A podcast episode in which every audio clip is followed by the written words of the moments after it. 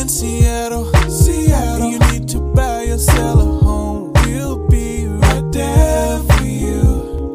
Because we're the realtors that you can trust. So go to.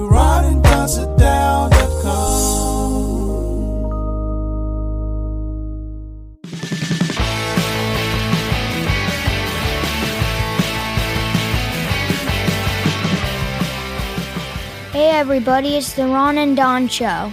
Hey, you guys, what's going on? It's episode 286 now of The Ron and Don Show, and we are once again live from the Les Schwab studio. What is up, Ron and Don Nation? Yeah, he's Ron. I'm Don. Thanks for stopping by. You are part of the Ron and Don Nation, and thanks for reaching out to us and helping us uh, help you with your real estate journey. Just go to ronanddonsitdown.com. That's ronanddonsitdown.com if you want to sit down with us today. Coming up on the Ron and Don Show, how come farmers can't fix their own damn tractors? And Joe Biden is jumping in now and saying, hey, let the farmers fix their own damn tractors. Why are you yelling at the And he's farmers? saying that with aviator glasses on. What's that? You're yelling at the farmers. That story's crazy. Also, uh, we got to tell you about what a police department is doing in Arizona now. So instead of killing people, uh, they've come up with a different way to detain people. I think it's really interesting. Before we get to that, though, let's get to this. Uh, NBA, it's the finals. I'm not watching the finals, and uh, it looks like you aren't either, because with the two teams that are playing right now, the Suns and the Bucks, game one, game two, those will be done by now. It seems like viewership is down over 35% because we don't see LeBron out there. We don't see Kobe out there. And as a result of that, a lot of folks are not watching the NBA finals. Although people are talking about the NBA and some of the reporters, one of those reporters being Rachel Nichols, right? This is a really interesting story about sort of cancel culture and uh, latent racism. Uh, you have a, a white woman and a black woman at ESPN, but it's more it's more subtle than that. So let me explain what's going on here.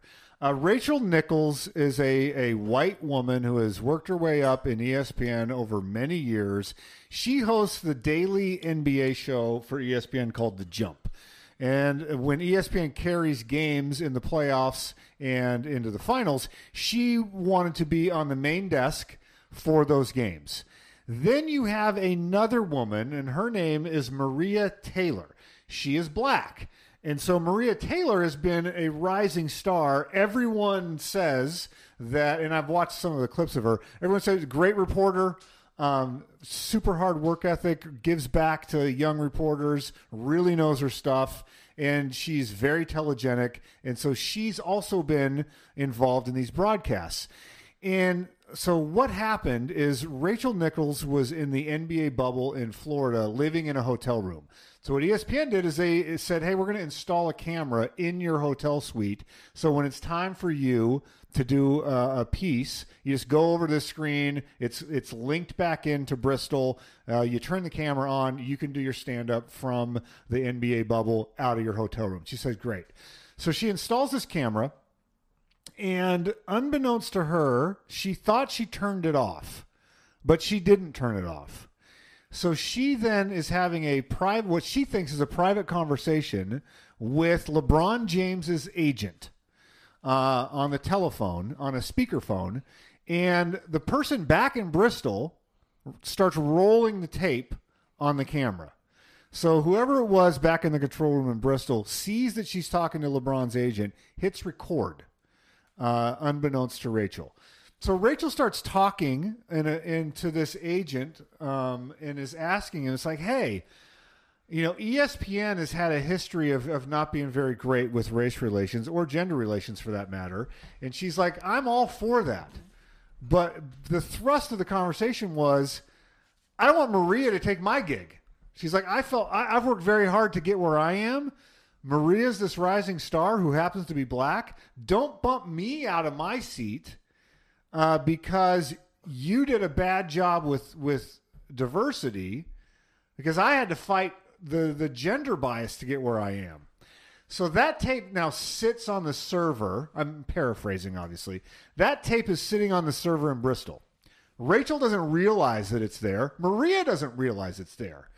Some line producer back in Bristol sees this file, watches the file, and and distributes it. So a, a co-worker of Rachel Nichols sees that conversation, doesn't ask her, puts it out into the universe. So now everybody knows about it. And by the way, Rachel uh, was very she was very complimentary of Maria. She was she, She was. she was complimentary of So her. i- in in from a white guy's perspective, it wasn't blatant racism of like, oh my god, expletive or putting her down. It's like, I get it, she's good, just don't take my gig. Is what Rachel? What, that's the way I read Rachel's statements of like, I'm trying to protect what I've I've feel like I've earned, and so I don't want to be dethroned in a sense in the NBA broadcast by somebody else who happens to be black. Not that uh, it's because she's black; it's because I'm trying to protect. You know, I'm trying to protect what I my my little fiefdom here. So now this gets out there into the universe. Uh, people start piling on, and now it's broken along racial lines. So there are people that are saying, "Oh, that's just an example of another privileged white person," because Rachel Nichols is the daughter-in-law of Diane Sawyer. Uh, people are saying, "Oh, right, like you had to work hard. You're the daughter-in-law of Diane Sawyer. You have this white privilege. You come from a well-to-do family. You went to really ritzy schools. Yeah, boo-hoo, you worked hard to get where you are." Um, and they're saying Maria is is had to work ten times harder than you because not only is she a woman, she's a black woman, and so it's it's broken along those lines. ESPN uh, did not reprimand Rachel out of the gate because when you hear the audio, it's not super inflammatory. Uh, in other words, there's no N bombs. She's talking to, I believe he's an African American agent that represents LeBron James. So um, it broke along racial lines. Rachel was pulled off the, the big desk for the NBA Finals.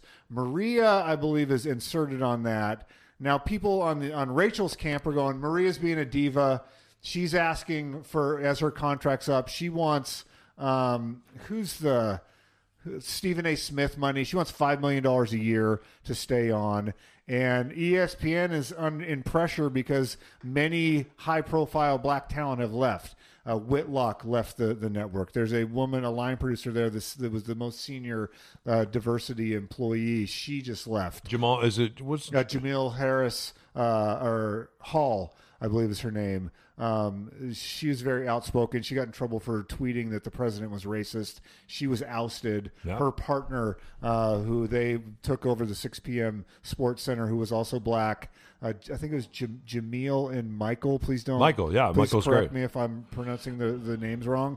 Um, so they both left ESPN. So ESPN is under the Microsoft going, why can't you hang on to high profile uh, black employees? They- Jamil Jamil Jamil said, and I think this is great. She tweeted out.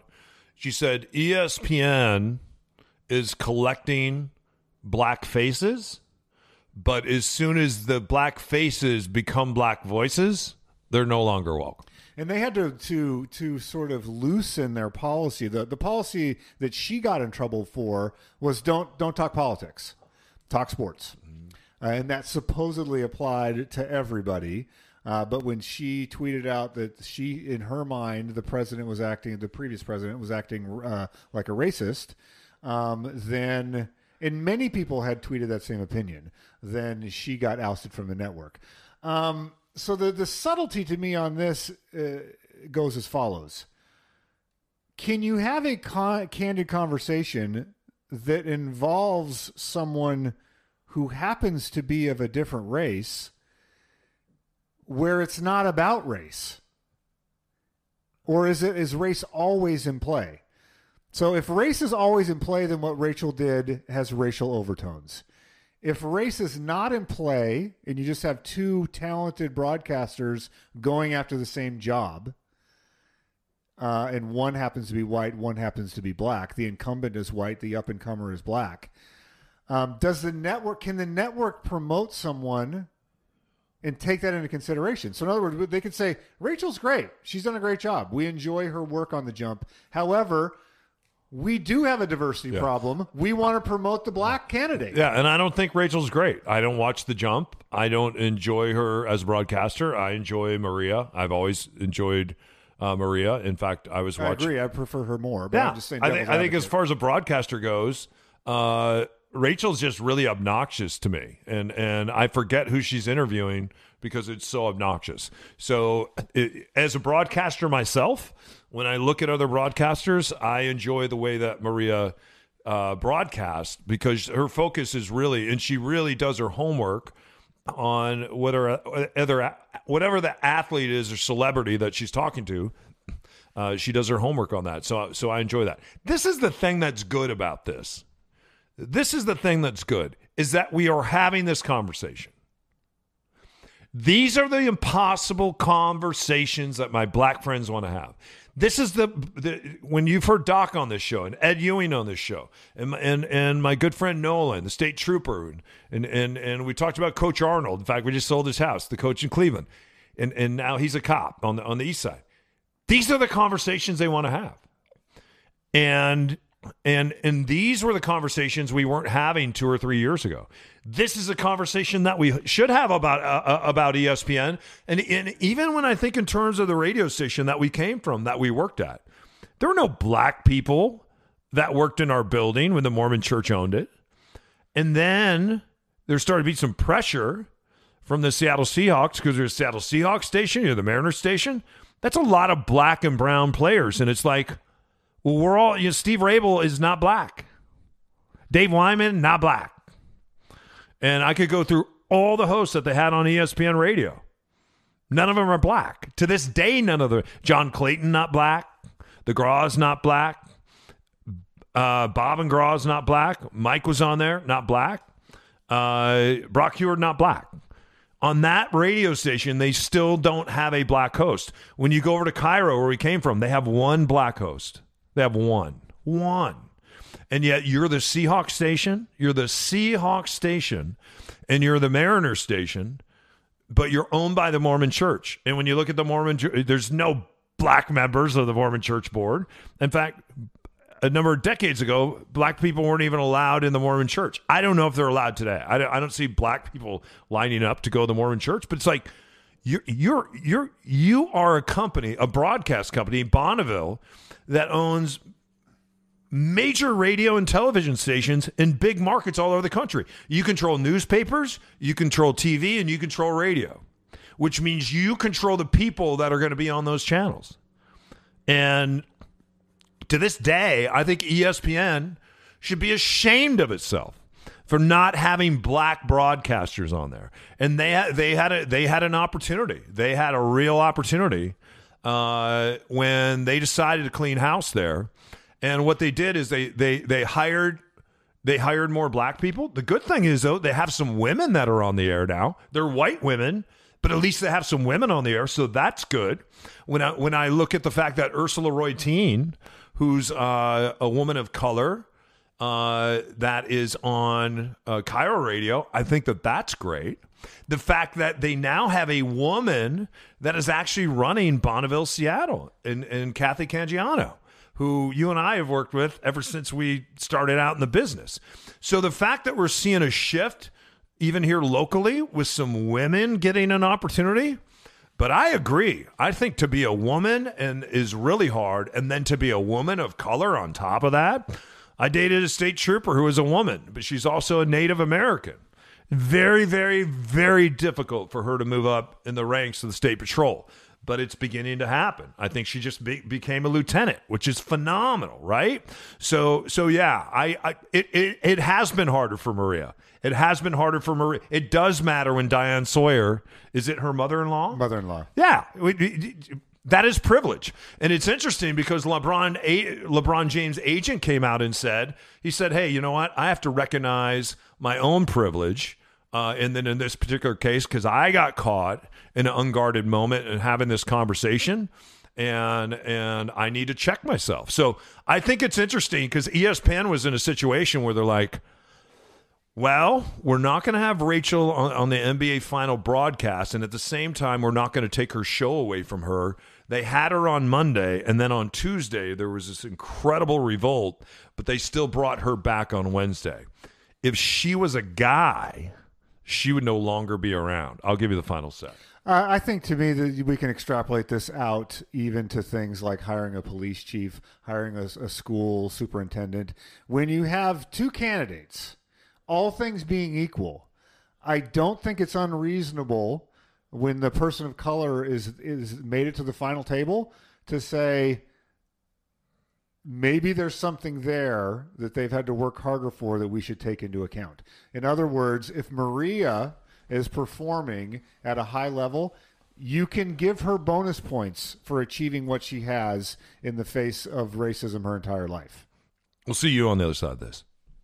Hi, I'm Ollie, Hi, I'm Emmy. and we sat down with Ron and Don. When it comes to your real estate journey, it truly is one of life's biggest transactions. It all starts with a Ron and Don sit down. One of our good friends from San Francisco, he stayed in Don's Airbnb. He knew we were looking for a house. We wanted a second unit that we could potentially like renovate and have family come and stay in or Airbnb out. He said, Ollie, you got to meet this guy because he really knows about, he's a real estate agent and he has a has an awesome Airbnb and kind of knows all about that. They were super knowledgeable, held our hands through what can be a, a pretty daunting process. What set Ron and Don apart was the fact that the the knowledge that they had of the ADU, DADU, Airbnb game, um, putting the numbers together and comparing, um, having that knowledge was definitely uh, set them apart from from the other agent. Yeah, and, and just the knowledge of Seattle. Don and Ron just seem to know all the neighborhoods and be able to talk to every neighborhood and what you might expect. Uh, and so Emmy came across a house, uh, um, looked promising in Queen Anne, and it ticked a lot of boxes. It was probably at the maybe a little higher end of our spend. And Don set up a, a he was like, "This is a promising place," and so he was like, "Let me speak to the other realtor. Let me like figure some things out." um, and just kind of get a feel for what this property's doing. And, and I think that's so critical now to kind of closing on a on closing on and getting a good deal is being able to kind of feel out the other side and understand where they're at. So we managed to find one where hey, if we if we put an offer in, actually maybe we go a little under asking and offer for an inspection, uh, sorry, and put a contingency for inspection. Both things that in this market isn't normal. You normally have to waive inspections, go over asking. He's like, let's take a stab at this. Um, we wouldn't have been able to be where we're at in terms of buying and renovating a house without his expertise and support. I would definitely recommend working with Ron and Don. Completely satisfied, 100% guaranteed. Don't forget, when you're ready to sit down and start your real estate journey, schedule your time with the guys at ronanddonsitdown.com.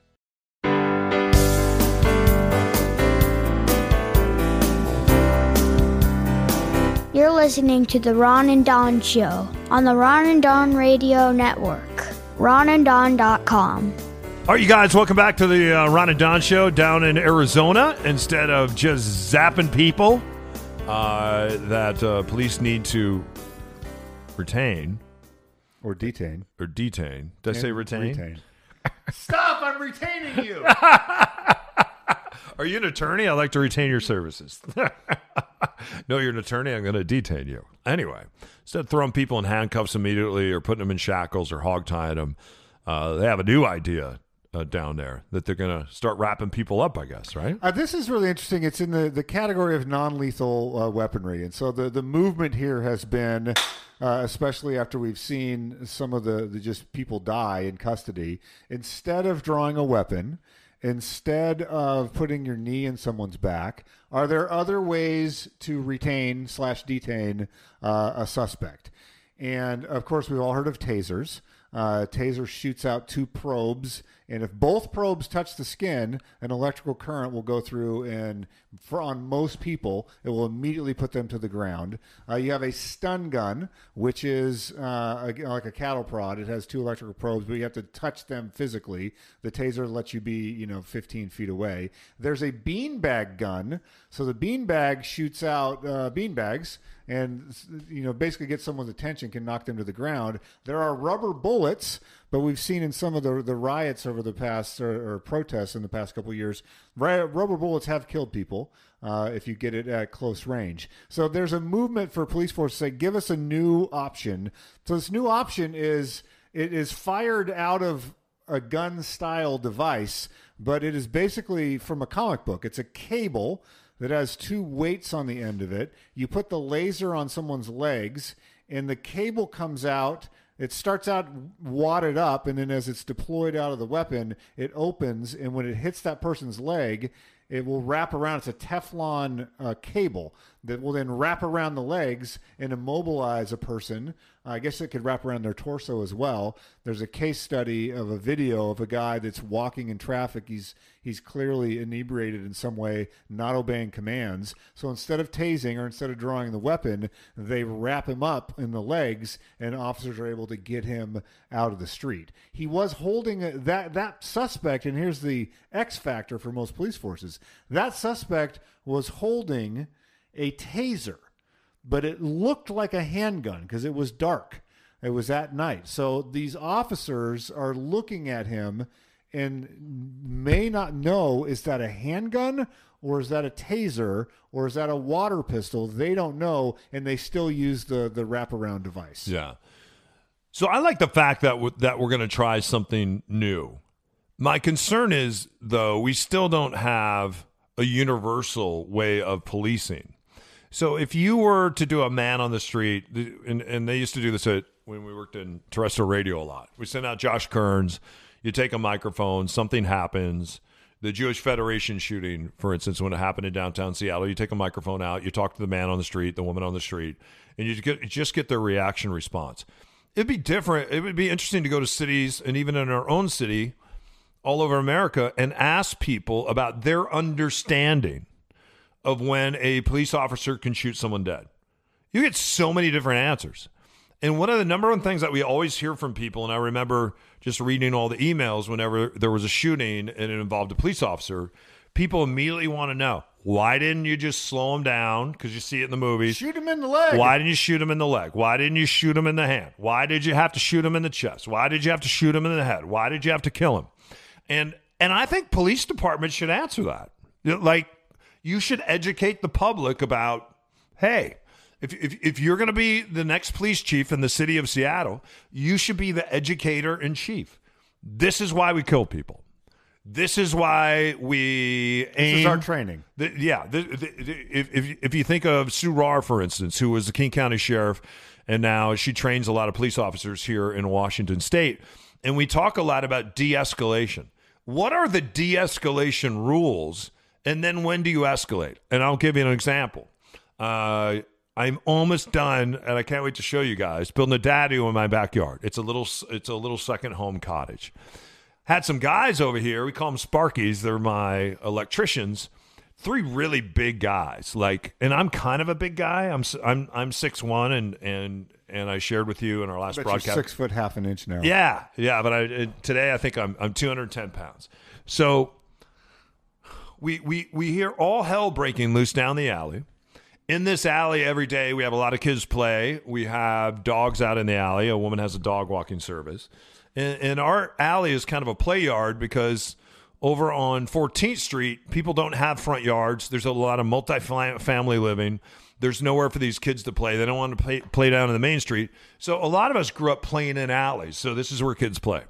Coming down the alley, and I told you about this holiday rambler that we have at the bottom of my street that's been there for over a year. From that direction, because we also have a, a, men's camp down there, and these are these are not choir boys. I'll tell you that. Uh, he is coming up the alley. He has a machete. He is swinging his machete to and fro and all around. Uh, he is virtually naked. He is acting crazy. Uh, he's acting like a lunatic. He is yelling things that uh, my electricians didn't quite understand. And they are up on the top of my garage. And one of them is, is thinking about going down there because he's concerned about uh, these kids that have been playing in the alley, but the kids aren't there at the time. So he's swinging this machete, and then he he is going to every single car in the, in the and they watched him do this. Every single car in the alley, and he's slashing all their tires. Every single tire, every single tire in the alley got slashed. Police were called, didn't show up, and this guy went from this alley to the next alley, and and and I don't when when you when you see a situation like that, what are the rules of engagement as you would understand if a police officer showed up? The way in Seattle, the way I understand it right now, is if they give him a verbal command to drop the machete and he does not comply, Then they, I believe, you give a second verbal verbal judo command.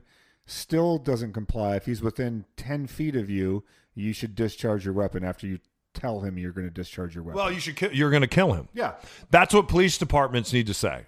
Uh, my old roommate Jim Rogers, similar thing happened. It was a Wells Fargo. He's a Seattle police officer. There was a robbery at a Wells Fargo. He responded to this robbery with his team. There was a guy that had gone in with a fake gun. He was a sous chef over in Fremont. He had a woman's dress on. He had a fake mask on, and he had stole over hundred thousand dollars. I don't think this is public knowledge. Over hundred thousand dollars from a Wells Fargo. So now it is. And and Jim didn't tell me this. Anyway, this guy gets away with it. He jumps in his car. He's driving. He goes to take his dress off. It gets caught on the steering wheel. He flips the car. The car is now upside down over in Madison Park. There's money flying everywhere. Over $111,000 flying everywhere. He gets out of the car. He leaves. He runs. He's bleeding. He gets so greedy, he goes back and he's trying to gather up all the money. He's gathering up all the money, the, the police show up. And then for six, seven, eight hours, he's going from house to house. He's hiding. Neighbors there are completely freaked out. They get they have him cornered now in the top of a garage. He pulls out a knife, and it's the same thing. He's within ten feet. Put the knife down. Put the knife down. He didn't put the knife down. He is saying Jim Rogers said he started coming at me, and and he ended up shooting this man dead. This is the third person that Jim Rogers, an officer here, SPD, he's shot in the line of duty. He shot three people, right? And I don't know if he'd be able to do that and get away with that today because a lot of people would look, and this would have been 10 years ago when this happened. People today would, would, would look at that and say, wow, why didn't you give him a chance? Why didn't you shoot him in the hand? Why didn't you beanbag him? Why didn't you pull out uh, your taser and tase him? Well, because he's a detective, and detectives don't carry tasers. Uh, they aren't trained in tasers. A lot of cops don't want to carry tasers because they have to use them, and 40% of the time, the tasers don't work. So these are the kind of conversations that we need to have about law enforcement. When do we shoot someone dead, and when don't we? Why don't we shoot people in the hand? Why don't we shoot them in the foot like you see in the movie and slow them down? You sit here and you watch. I'm watching Marvel movies with my son the other day. It's amazing that Iron Man can go on a 27 minute fight scene and everything in the world is shot at him, but he's Iron Man and he just kind of walks away from it. That's not the real world, right? And so I, I think we need to do a better job. If we're going to use something like this, telling me Captain America isn't real? if we're going to use something like this, and, and I embrace the fact that we're going to try to use technology so we don't have to extinguish people's lives, we also have to have a real hard talk about when we take them and why. We will see you on the other side of this.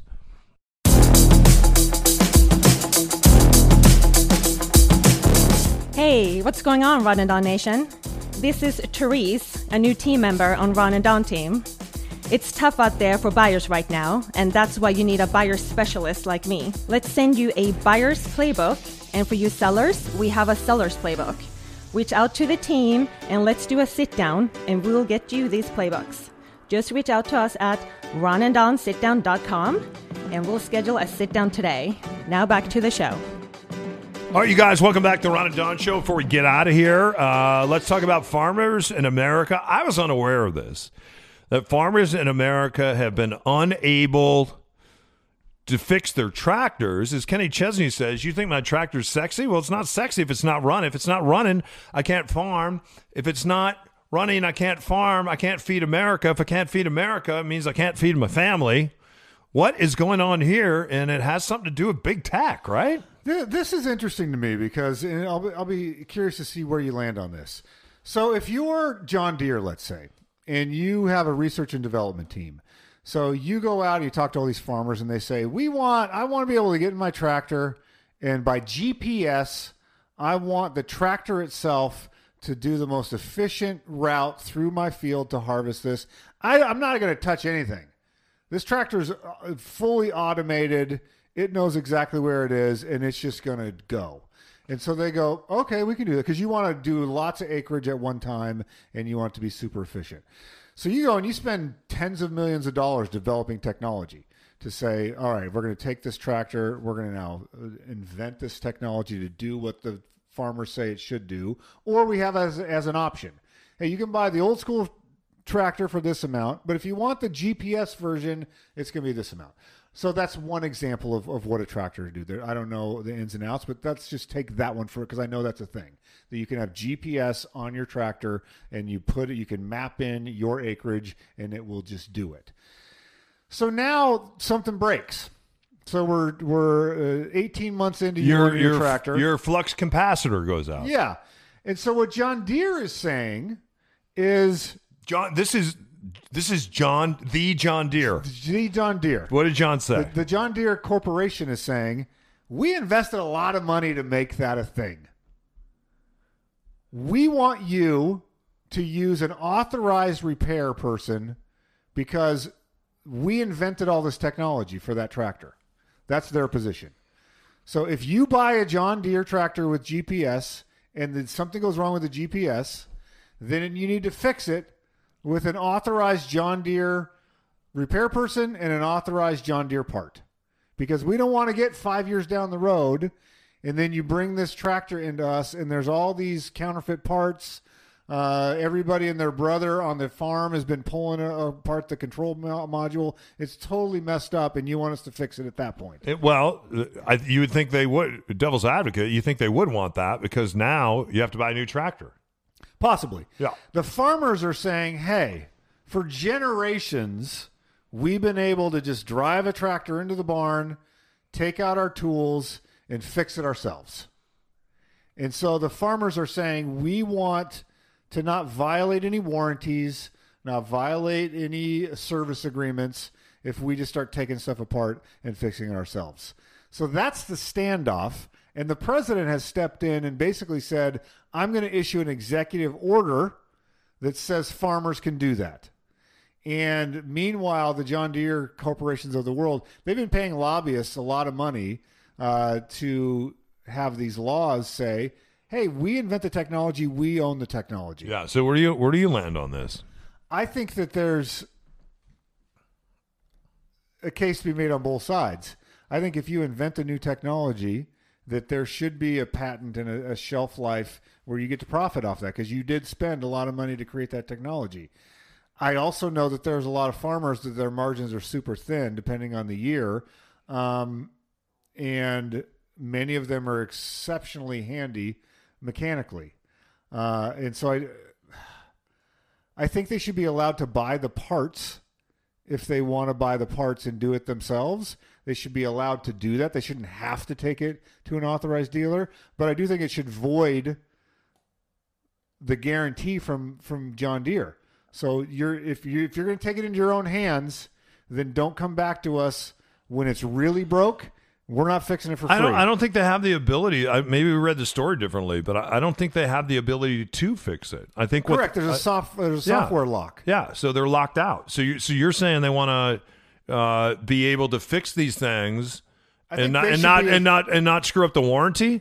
They can't fix these things to screw up the warranty because it's impossible for them to do that. I'm saying so they should so be so allowed to do it themselves, So it unlo- voids the warranty. Yeah, unlock it, let them work on it, and then boom. If it if it if it ends up and they and they, and they use some of the parts that you talked about and the tractor's not working then as a result of that they should have to pull coin out of their own pocket and and fix that I agree. That's what I, that's my position. yeah seems like what, you have a position on this now That was my position.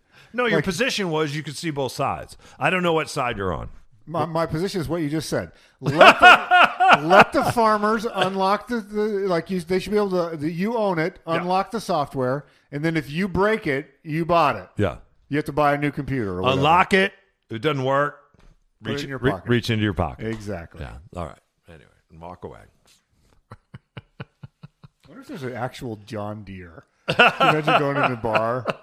Hey, what's your name, John Deere? I don't know. It's it's it's interesting though. I remember riding my bike through farm country, like through Kansas, and there's so many tractors out there where where they're just they just ride them out to the middle of the field, and then at some point they broke, and they just they just sit out there in the middle of the field, and they've been out there 50, 60 years, and